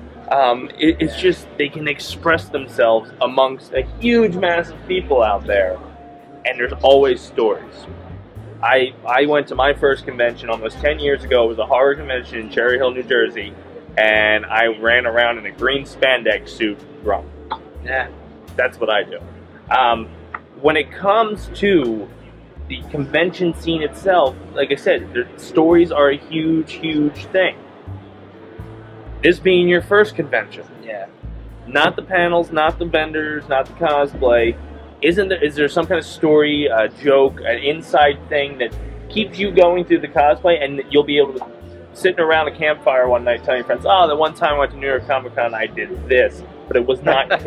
it wasn't orchestrated for the convention because they're nicer people than we are. Yeah, two stories actually. One real short, one I'll say right now. I was with Tony, and the first day, Thursday, Tony had a Clark Kent cosplay. I was just wearing this, my Captain America sweatshirt. And we were walking around, it was just the two of us, we were looking around for the other guys, and he's, he gets stopped twice for people with pictures. And I kind of just offhandedly said to him, like, you know what? Kind of bummed out that nobody's like stopping for pictures with me. Not like 15 seconds Right. after I said that, this guy like runs up to me and goes, "Yo, can I get a picture with you?" I'm like, "Yeah, like all right, yeah, I feel better now." He's like, "Yeah, you look just like my friend." what? Never showed proof of this. Yeah, either. I never saw a picture of the guy. Like, is it really your friend? Like, do you hate the guy, and you're like, we're like, you think the guy's goofy looking, and you're like, hey, doesn't look like any. Uh, this guy looks like that Goomy kid. Yeah, it's like fucking Nick. Looks just like him. Like that was kind of goofy. That was kind of weird, and like for as odd as it was, it's a cool story to tell. Yeah, it, it, it's an experience. So when you come to these conventions, Yeah. not it's oh I got to meet like so and so. That's a huge thing, but at the same time, it's these little intricate things that you see and Yeah, just you just hear in passing sometimes. And, and that's personally one of my favorite things about conventions is it's the little moments that yes, we sat four hours in a line to see a panel. Yeah, that's cool. That's a story to tell. Yeah. But the little side stories. And Tony, I'm, I'm sure you're you've Oh, got yeah. lots of them. Um, so, what was your favorite? Like a couple of your favorite stories that happened here in a convention that will be told amongst fires and well, you don't drink beer, so Forest fires. Yeah. yeah, you know, Smokey the Bear's gonna get me on that one. Yeah. Um, I'm sure the one that everybody's going to mention the most is the one that we've alluded to a couple different times. Um, dressed up as Clark Kent. Um, we've got our uh, resident um, Caitlin Dooley is dressed up as Lois Lane.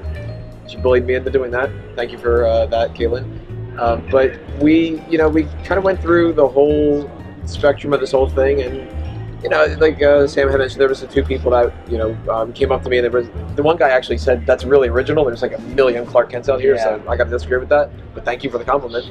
Um, it, it, it turned really weird when we've got our own, uh, you know, this bulky Superman who comes up and he pays a little bit of attention to Caitlin for the Lois Lane thing, and he notices Clark Kent standing there, and it turns into a whole issue of um, he wants to reabsorb me into him. He needs to get you alone to do it, though. Yeah, he needs to Yeah. be alone to do it, and um, you He know, couldn't do it there on the floor. He specifically had to get you alone. And he mentioned Yeah. reabsorbing you like four times in a five minute period. and continually kept getting closer and closer Yeah. when I tried to go away and away and away. Um, cosplay is not consent. Don't grab my ass. uh, Payne, what what kind of moments, fun takeaways that you'll take from the convention itself? uh, the convention itself. Well, let me tell you, one of the we're a crew that really loves our esoteric jokes. Mhm. Um, and, and when you get us together in person, they- just get made more. And here we've gotten. Of, in fact, um, and, and they don't just stick to us, but I mean, people at this con have things that you're only going to understand when you're at this con. Such as when you're in the queue hall, they had these really rickety stanchions there that were just like uh-huh. connected metal beams, but there wasn't anything that's actually like securing them. So like every like couple minutes, you would hear one of them knock over, and every single time you heard that clang, clang, clang, clang, the whole queue hall would go oh, oh! like back in like a high school lunchroom, like when someone would trip and drop their tray, and the whole lunchroom would go ruckus. And then if only one guy tried to start it, everybody else just looked at him like, "No, we're not doing it that time, guy." It get, get this guy out Like of here. they'll, they'll randomly not do it for a couple because I guess they're tired, and then they'll find their wind again a little later and Yeah. it'll be huge. or the, the press people. I mean, we've been bonding with press people as well over a situation as simple as, No "Yo, outlet. can you find an outlet?" No. Oh my goodness, no outlets here whatsoever. Yeah. And, and, and I guess it's an appropriate time just to talk about the staff. Oh yeah. Um, the staff here is all volunteers. I get it. They, they should have had some kind of more formal training, or they should make sure that it's people who have been to this con before. Because nearly every single one of the staff members I talked to did not know a damn thing. I asked them, "Where's this room at?" I, di- I don't know. Where can I get a program? I don't know. Where are the autograph tables at? I don't know. What day is it? I don't know. It's like February. We were at the Bob's Burgers panel, and we still don't know where it is. 'Cause we were told like three different places by three different people that worked here. sure. So you, you better be good at being self-sufficient or be with somebody who's self-sufficient because everything here is awesome. Staff not so much. But you know what? It did not ruin it. It wasn't to a point where it ruined the experience. Yeah, and some of them were really cool. Some like of the guy who were- started putting on the wristbands for some people who were like, cracking jokes and yeah, stuff. Right. Except for that, they put it on you like way too dang tight. Oh, so yeah. it cuts off circulation. Yeah. That Yeah. cool. If the staff is having fun and they're getting their job done as well, I mean, we had a guy who, when we were going into Daredevil, they need to see your wristbands. So instead of just being like, "Hey guys, can you hold your wristbands up?" He's sitting there going, "Hey, everybody, give us the Hail Hydra," and he's you know getting a chant going on, getting Yeah. us pumped up for Daredevil, and then disappointed a little bit later. and got a high But- five. Yeah, Yeah. he gave him a high five and all that, and he just rolls with it. Those kind of Yeah. people are really, you know, they they make this so much better, and they could make it a lot worse. You, you can see the event staff that wants to be here and is passionate about helping people, and then you can kind of see the ones that are like, yeah, I don't know. And again, just getting to see some of these people in person, getting a chance to stand next to Mick Foley for a second, getting a picture, stand next Yeah. to Kevin Smith for a getting a picture, seeing Jessica Nigri in person. My gosh, the pictures just do not do credit for the beauty that that woman possesses. Be right back. jump. And it's just taking in the scale of all this. Again, you're not. You're seeing just a, a tiny, tiny fraction of this behind us. This is less than a third. This is the smaller part. The Yeah. bigger part is actually what's just, happening the, of behind just it. the floor. Yeah, just not the including floor. everything else, all the panel rooms, all the, the, the artist alley, all the things going on around here. It's not even just here in the Javits Center. They have Yeah. stuff going on at Hammerstein Ballroom. They have stuff going on at uh, Time Warner Studios. Yeah. There's things going on everywhere. What I want to do real quick. We've been here four days. We're, we're gonna sure as hell coming back next year. It's a lot of fun. Yeah. I want a high point, low point of the trip when it comes to the convention. To be in this building, outside this building. I know you guys did a trip for the Adult Swim guys last night. It was a party. Sam, we'll start with you. You con virgin. what was the high point? What was the low point? The high Keep- point. Keep it PG. Okay, I'll keep it PG. Honestly, the high point of the convention has been being able to see things that I enjoy with other people that enjoy the same thing.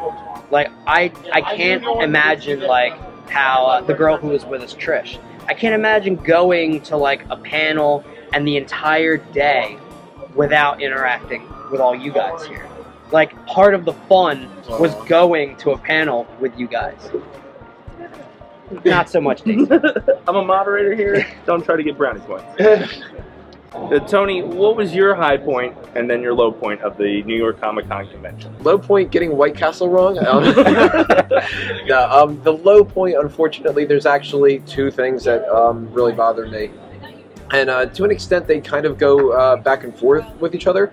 Uh, it is extremely exhausting to be standing in line on concrete, especially wearing boots, because I'm dumb like that. Hence the White Castle part.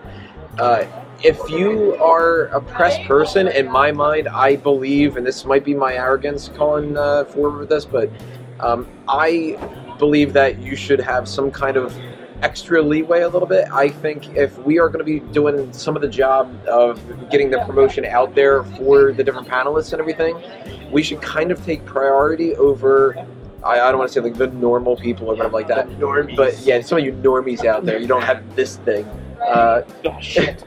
I lost mine. you know, if if that that situation would be rectified a little bit better, where maybe we had like an easy pass sort of a situation, where we could get there faster, we can cover a lot more, Yeah. and we wouldn't have to stand in line for four hours to do something or two hours to not do something, and that not only would keep our spirits up, but it would also lead to situations where when we were talking earlier about Daredevil being a letdown, well, that's because we spent the entire day preparing for Daredevil, and it just didn't match up to the expectations. Right. So we're tired, our feet, our legs hurt, you know, we're exhausted, we're hungry, we're bothered by the different things that might have let us down, and then we sort of feel like this extra little sense of entitlement that we, you know, kind of have to an extent isn't worth it. And um, you factor those two things in together, that ends up being a low point that is incredibly crushing in a lot of different ways. If they could fix that kind of thing, that would upgrade this. You know, if you were to give this, you know, a one to ten, and let's just say that you wanted to give it a five, it would immediately boost it up to at least an eight from that one thing alone. Yeah. Um, my high point, I gotta kind of go with what Sam was saying here. I mean, the interaction with the different people, you, just the smiles that you see from different people around here, just the the bullshitting that goes on, and the uh, the friendships that you you gain. I mean, um, we gained two great friendships out of our Too Many Games convention, and who knows what uh, friendships we're going to come out of this? Who knows what friendships we're going to get leaving a little bit later on? Yeah. You know, we could bump into somebody ten minutes uh, away from where, when we're leaving. That can end up being a part of Fanboys Anonymous that you guys love in the future. Like that Uh, guy. Yeah, that guy right there. I, I don't know about that guy. Um, Maybe that guy. yeah, that guy seems kind of cool. An actual person, But, uh, you know, nobody we pointed there, out. you know, there's there's differences like that kind of stuff that really um, certain people are going to embrace that kind of stuff differently. Uh, certain people are going to really just love the panels. You know, you're going to find one thing that you really really like, or you're going to find everything that you really really like. And if you can get a part of everything in at least a small modicum of a way, that I think is the best way that you can take away from that. Um, the high point to me. Just the amount of things that you can do, the amount of people that you can share that experience with, and the great people that you can share that experience with. Mike, when when we're talking about the convention, uh, high point, low point, what what what's a good takeaway? What's uh, what could be fixed? Well, I almost feel like I have to say this because I, didn't- I didn't think to mention it before. You, you alluded to it. The uh, we went to an after party on the Saturday night that was hosted by Cartoon Network. They call it the uh, Adult Swim Tyrannical Cruise. Uh, it, it was uh, pretty much like a I don't want to say it was a private party, but it was sort of secret. Like it wasn't very well advertised. Like if you knew to Google for it, you could find it. Yeah. But it wasn't as well promoted event as some of these other, like the Rave of Thrones, where Hodor was Yeah. spinning a set. Charging like a knew about that. hundred dollars. Yeah, yeah. This was free, which was awesome. All you had to do was Yeah. RSVP. I got there nice and early because I had nothing much else I was doing that evening here. Um, got on the boat. It could have been more Adult Swim themed, which I'm not a big Adult Swim fan, but there was really nothing there to make it seem Adult Swim themed. But as far as something to do, I mean, we went out on a boat. We got to look at all the sites around New York City. We saw the Intrepid, Ellis Island, Big ass Colgate clock. big ass clock, bridges. So that was kind of cool. Um, they had a band play. I don't know who they were. They called Run the Jewels or something.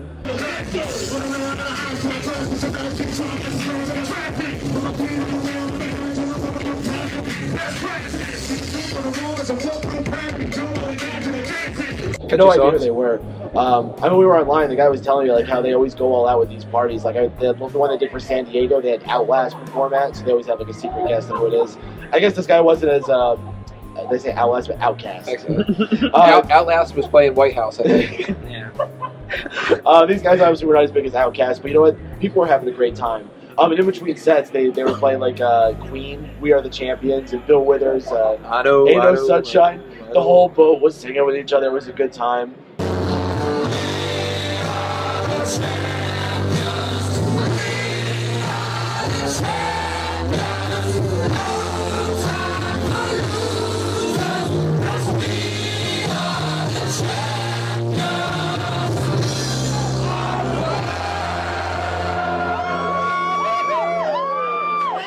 Holy crap, the drink's expensive. Uh, Nine dollars for beer, twelve dollars for mixed, which I'm not even a drinker, so it especially was like, am I really gonna spend this much on alcohol? But man, were they strong. One white Russian, I couldn't feel my face by the time I was with that third one. The third one, the guy, I guess he didn't use as much ice as the other bartender, so the cup was only filled like maybe two thirds full. So I'm like, uh, why is it so empty? He grabs the vodka bottle and just and it just fills it right up to the top. I'm like, oh my gosh, I'm gonna die now. So to, to be like drunk when you're not normally drunk on a shifting around boat, Mhm. that was a crazy experience with a live band playing and get to hang out with all these people. Getting to hang out with Gina, who is part of Fanboys Anonymous, but she's running the Super Sock stand, so she's not able to hang out with us too much. She's on cons all over the place, so you guys can find her. God knows. Like I said, where. supersockshop.com. Um, and uh, what's his name? Chris from Everything Chris Action. Chang from Everything Action. who Go to just stopped by here earlier, everythingaction.com. Uh, another cool guy that we didn't get a lot of time because we're both covering stuff, so we're Yeah. all always busy. This was a little bit of downtime to just chill. We're both Um, trying to find outlets. and it was a unique it was a unique thing to do you know you don't get to go on a boat very often with some type of environment like that that's a party with a band playing and all this uh, free food they had sandwiches there which you didn't care much for and they weren't great but i mean it was something it was free But they were passing around these weird cookies that were like bacon and potato chip Oh, yeah uh, cookies and uh, was it chocolate chunk, uh, chocolate chunk and uh, birthday cake or birthday something like cake yeah that? Yeah. so that was a really awesome experience going on that um, yeah with comic-con don't limit yourself just to what's inside the convention Yeah. there's other things i mean even just when we went back to our hotel room the one night and we hung out in the hot tub for a while Oh, that was a fun time That That was- helped the we feet situation. Oh, yeah. That was definitely a bond. Uh, getting in there and finding out the little dial. Keep going for 30 minutes. Until Told the- you it was there. Until the security guard says, "All right, guys, get the hell out of the hot tub." Yeah. Um, but would you say that the uh, the boat was the high point, or were there any other high points in the uh, convention? I mean, once again, getting to meet like Kevin Smith and all that was Yeah. a really high point. Um, all, all those types of things. I, I guess that's what I would just stick with as a high point. I mean, this whole thing has just been a whole blast. It's just kind of a blur of awesomeness, um, but very few low points. But I guess Yeah. that's where I got to go into now. Yeah. Um, Cheers for being awesome. Another joke from the. Uh, oh, Adult out of the boat from the, from the boat, there was one point where we started chanting "Booze Cruise, Booze Cruise," and then like I started switching over to Blues Clues. Blues Everybody else starts getting into it, and then they're like, "Wait, Wait, when what- did this switch?" yeah, lots of little moments like that. Uh, there was- and they had these seats on the outside. You just sit next to the circle until I'm gonna. I'm, I can talk about that forever.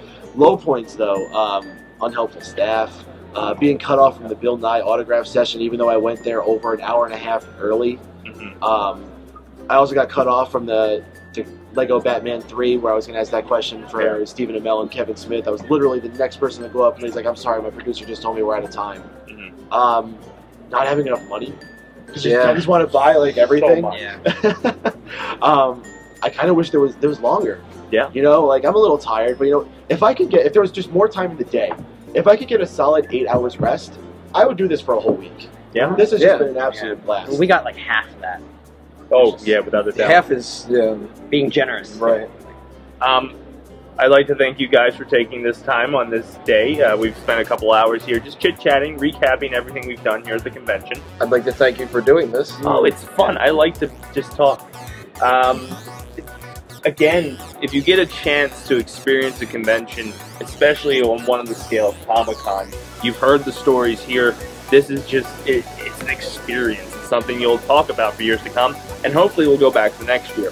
Um, I'd like to thank Sam Lassio, Tony Mango, and Mike Hayden for being on the panel this afternoon. Make sure you check out everything that's going on at fanboysanonymous.com as well as Mega Powers Radio. And keep checking back for more New York Comic Con updates, reviews, videos. There's going to be a lot of photos. I know we were running around with cameras and pictures and stuff. And uh, thank you for stopping in. So check out everything at fanboysanonymous.com. Bye.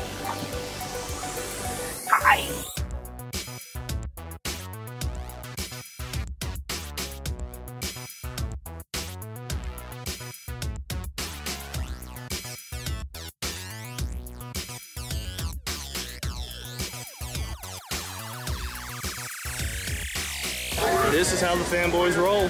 Hmm, get it? Get it? Are you Carltoning? It's not unusual to be loved by anyone. They're leaving us. They're leaving us.